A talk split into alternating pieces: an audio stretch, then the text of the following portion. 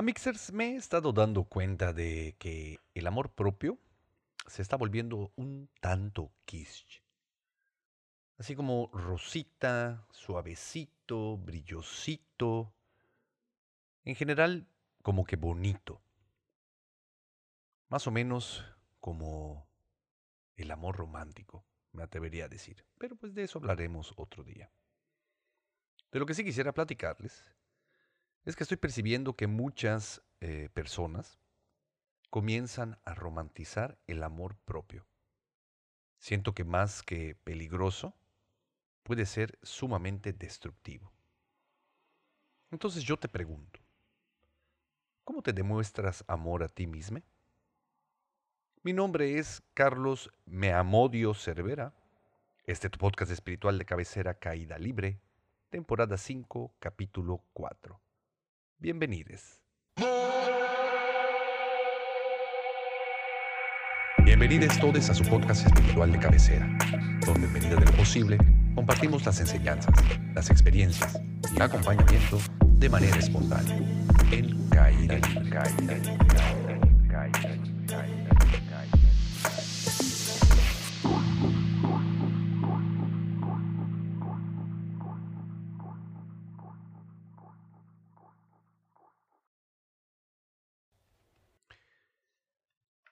Dale like a este video y suscríbete a mi canal Mi Lastimade. Entra a mi página web y sígueme en mis redes sociales para que intimemos Mi Lastimade, amigue. Conviértete en un, en un patrocinador a través de mi Patreon, si es que puedes, si es que quieres, y compra mis libros a través de mi página web. Les dejo el link en los apuntes del podcast. Y también les recomiendo que si no han escuchado el capítulo anterior a este, le pongan pausa a este mismo corran al capítulo anterior, lo escuchen, tiene que ver con la luz y la sombra, y siento que tiene mucho que ver también con esta entrada de podcast, así como que para que no nos vayamos haciendo bolas, porque van a haber muchas cosas que no voy a retomar simplemente por cuestiones de tiempo. Ya saben que yo aprecio muchísimo su tiempo, les agradezco que me estén brindando su tiempo mientras están vivos, su tiempo de vida, así que por eso mismo trato de pues, honrarlo, ¿no? Como mejor me salga, pero al menos la intención, ahí está, mis lastimados amigos. Y para comenzar, pues como ya saben, y si no, les cuento, a mí me mama intimar, me mama intimar. Pero ¿para qué? Pues, ¿Qué es intimar para mí? Para mí intimar es permitirme ser quien soy momento a momento pero con la intención de descubrir en la otredad quién soy, es decir, descubrirme en la otredad, en el otro. ¿Por qué es importante esto? ¿Por qué es? Bueno, pues porque es algo eh, relativamente nuevo para mí. Antes, en todas mis relaciones, sobre todo las extrañas, en todas, propias y extrañas, pero sobre todo lo podía identificar o lo puedo identificar un poquito más en estos tiempos con las extrañas, que tenía como objetivo el agradar, ¿no? El apantallar y también el evitar cualquier tipo de conflicto. Eh, ya saben, se pudiese resumir en que mi intención cada vez que yo me relacionaba con alguien más, pues era convertirme en el caime bien como el mendigo de amor que era y que de repente vuelvo a ser por todas partes con mi trastecito mendigando amor. Ámeme, por favor, por todos lados.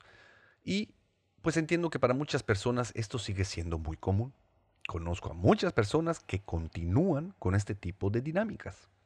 Eh, muestran a la luz, sobre todo con la otra edad, todo lo que consideran correcto para alcanzar sus objetivos propios. Pero desgraciadamente, esto siempre lo hacen ya sea desde el miedo o desde la culpa. Y es eh, sumamente entendible, lo podemos entender bastante bien, esto no es cuestión de juicios. Lo hacemos de esa manera porque básicamente así fue como nos enseñaron a hacerlo. Y es difícil encontrar una manera alterna sobre todo si el resto de las personas en la sociedad te muestran que esas son las formas correctas de relacionarnos. todo el tiempo, todes, nos están de alguna manera premiando esta manera que no nos ha traído muy buenos resultados y castigando o condenando o señalando todas las anteriores o las diferentes. Partiendo eh, desde dos enseñanzas muy importantes en mi vida, la primera de Srima Bhagavan, la que dice que el mundo interno es un reflejo del mundo interno, y la otra del señor Donny Epstein, que dice que no vemos el mundo como es, sino lo vemos como nosotros somos, en el camino em, eh, espiritual podemos encontrar entonces que lo primordial en cuanto a lo que relaciones se refiere, pues tengo que poner suma atención en la relación primordial y esa es la relación conmigo mismo. Entonces, tomando todo esto en cuenta, y si yo me considero una persona espiritual o no, pero que de alguna manera si dentro de mí hay alguna intención porque el mundo crezca en amor, pues entonces lo único que necesito hacer para que esto suceda es amarme y ya. Pepita y cacahuate. ¿No es así? Pues no es cierto. No es así. O al menos no es tan simple como suena. ¿Por qué? Porque ¿cómo podríamos amarnos si ni siquiera sabemos realmente qué es amar. ¿Qué es el amor? Les repito, muchas personas en el camino espiritual confunden la gimnasia con la magnesia, así como yo, cada vez que me apendejo, porque erróneamente se suele creer que el amor, la aceptación, el perdón, la felicidad, etc., tienen que ver con una decisión o con la toma de decisión. O sea, si lo decido, lo logro, lo puedo hacer, ¿no? En este mundo capitalista en el cual vivimos y meritocrático. Por eso escuchamos de repente frases aberrantes, De personas que en ese instante al menos carecen de compasión alguna y se atreven a expresarle a otros Cosas como, si estás deprimido, pues ponte feliz, ¿no? si te caes, pues levántate, como si fuera simplemente cuestión de decidirlo y ya. Porque ¿dónde nos encontramos parados en este momento, mis lastimades?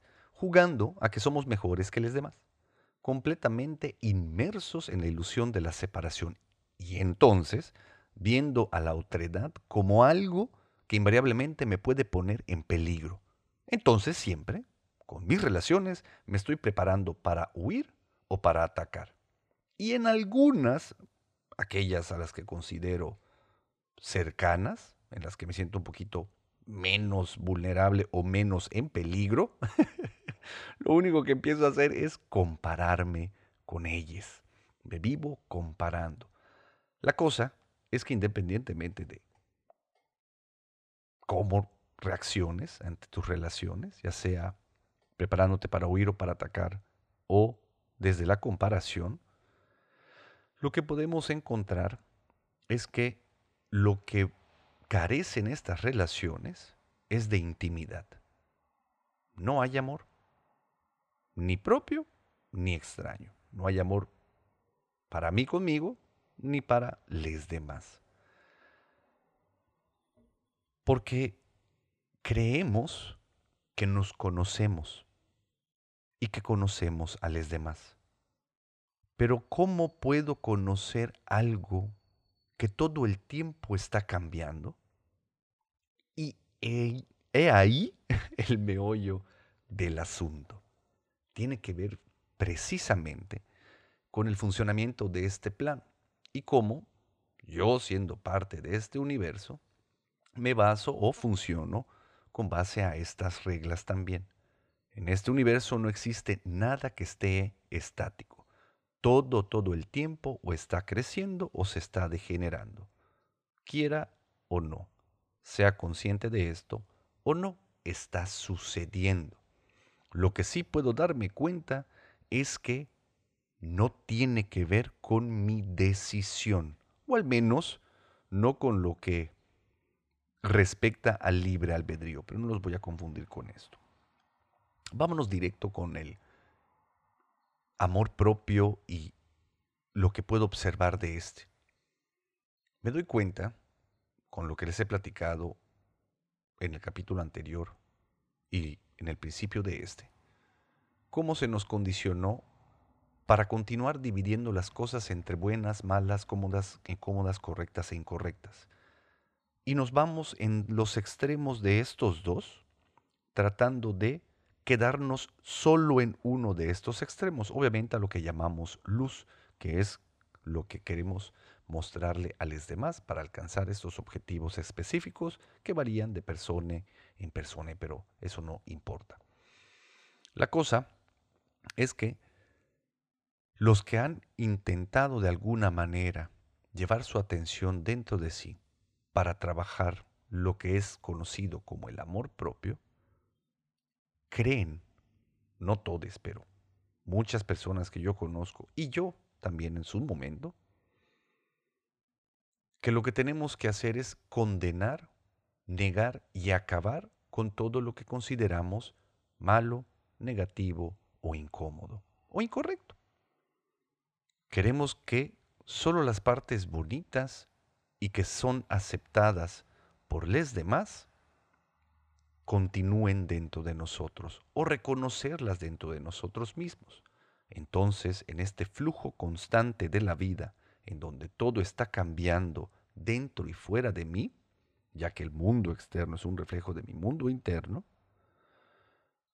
pues si estoy cancelando las partes que considero como negativas no quieren decir que no estén ahí, sino simplemente me las estoy perdiendo. Entonces, de entrada, me estoy perdiendo la mitad o más de mi vida.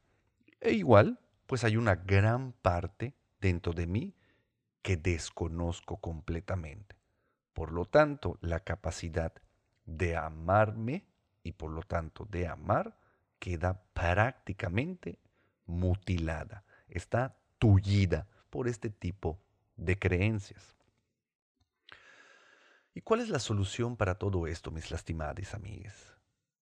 Tenemos que experimentar, tenemos que darnos cuenta, pero a través de la experiencia, del haberlo experimentado, no solo como idea o como decisión, precisamente que el amor, el perdón, el desapego, la aceptación no son decisiones, suceden automáticamente como resultado de desidentificarnos con el yo.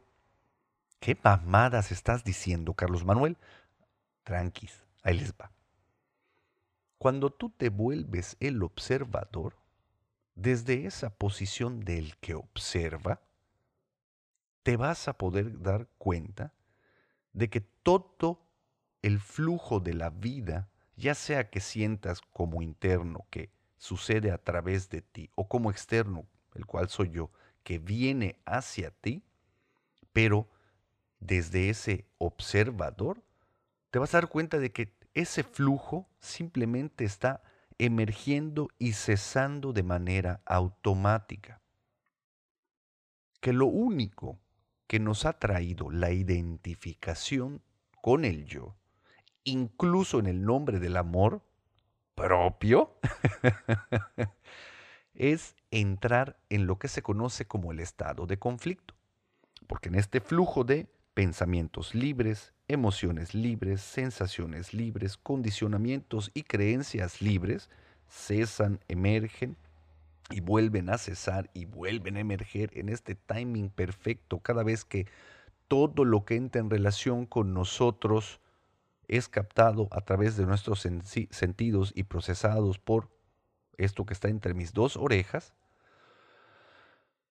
no puede ser permanente, sino que todo el tiempo está cambiando, cuando me pongo desde el observador, el estado de conflicto no puede suceder. Creo que ya me hice bolas y ahí les voy de nuevo. Como todo está sucediendo de manera automática, porque yo no planeo lo que voy a pensar. Yo no controlo lo que siento. Tampoco las acciones que suceden después de que un estímulo externo viene dentro de mí, se convierten en un happening, como en un juego de ping-pong entre acción y reacción. Desde el yo o desde la ilusión del yo y en el nombre del amor y del amor propio, trato en la ilusión del libre albedrío y la ilusión de la separación de convertirme en algo diferente, aunque eso diferente sea considerado por mí y por los demás como algo mejor, si tal cosa existe, lo que me demuestran mis experiencias es que lo único que he logrado es entrar en estado de conflicto. Con el estado de conflicto viene el fallo de la inteligencia y básicamente todo esto se traduce en no aceptación, odio, ira contra mí y contra los demás. No es que nosotros estemos generando estas energías o estas emociones, sino el impedir el flujo natural y perfecto de todo lo que entra en relación conmigo es lo que me hace desperdiciar toda mi energía por tratar de cumplir una tarea imposible que es cambiar lo que está sucediendo por otra cosa hipotética y entro con esa con ese gran desperdicio de energía, pues en una energía pobre. Eso es lo que se siente como depresión, como tristeza. Entonces olvídate del amor propio en ese sentido.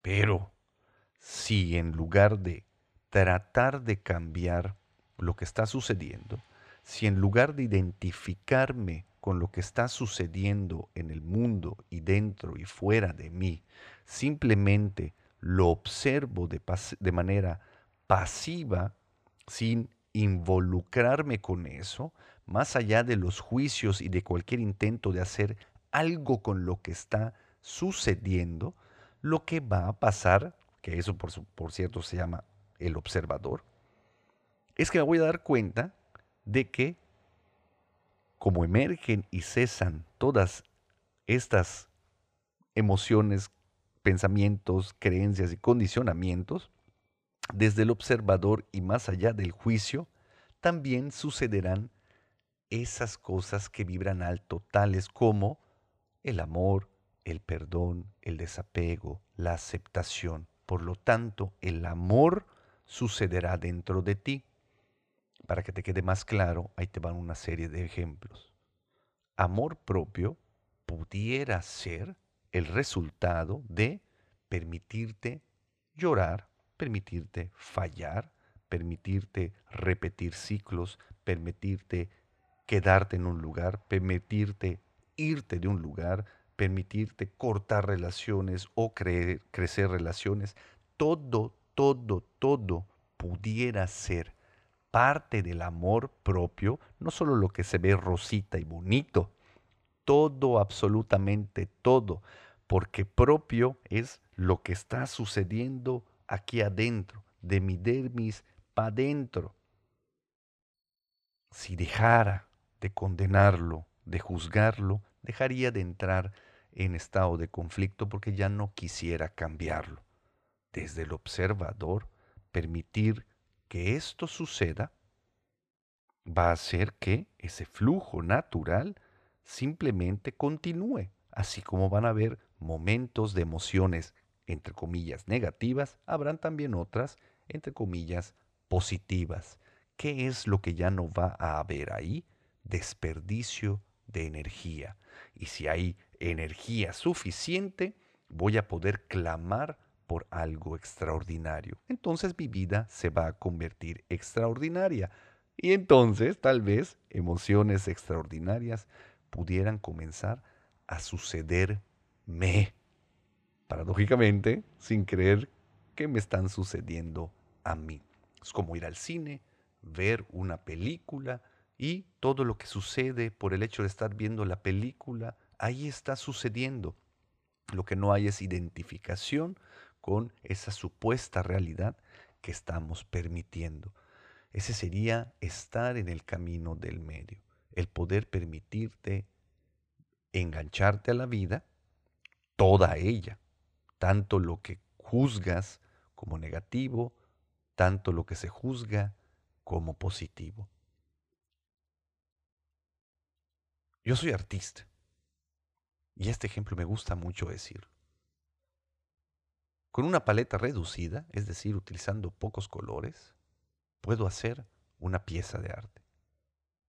Pero la pieza de arte queda mucho más interesante si tengo el alcance, el uso de muchos distintos colores, fríos, cálidos, tintas claras o tintas oscuras. Todo, todo, todo puede servir para reclamar lo extraordinario.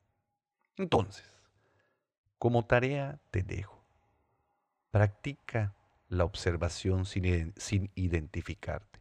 Te prometo que para tu cena de Navidad va a ser muy útil para que no termines reclamando el terreno del abuelo con, tus familiares y cuando empiecen a hablar de política y de religión no termine en eh, una cámara húngara no, y, te, manden al, al gulag. Vete al observador.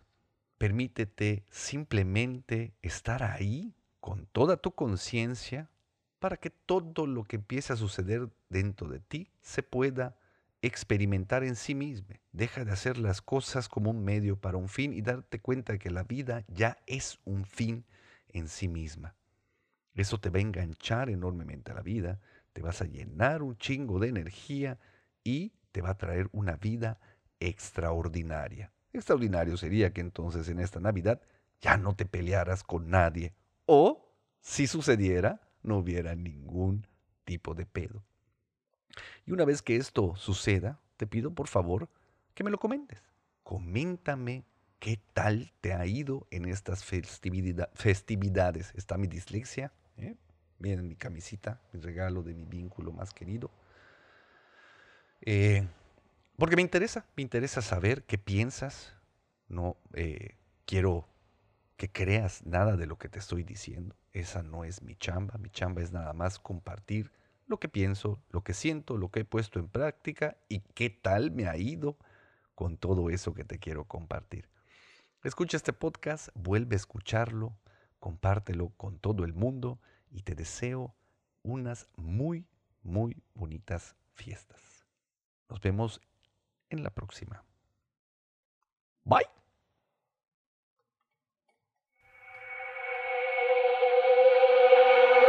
Este podcast fue patrocinado por un chingo de gente chingona. Los amo profundamente y bendigo enormemente su existencia. Muchas gracias por todo. Este podcast ya se acaba.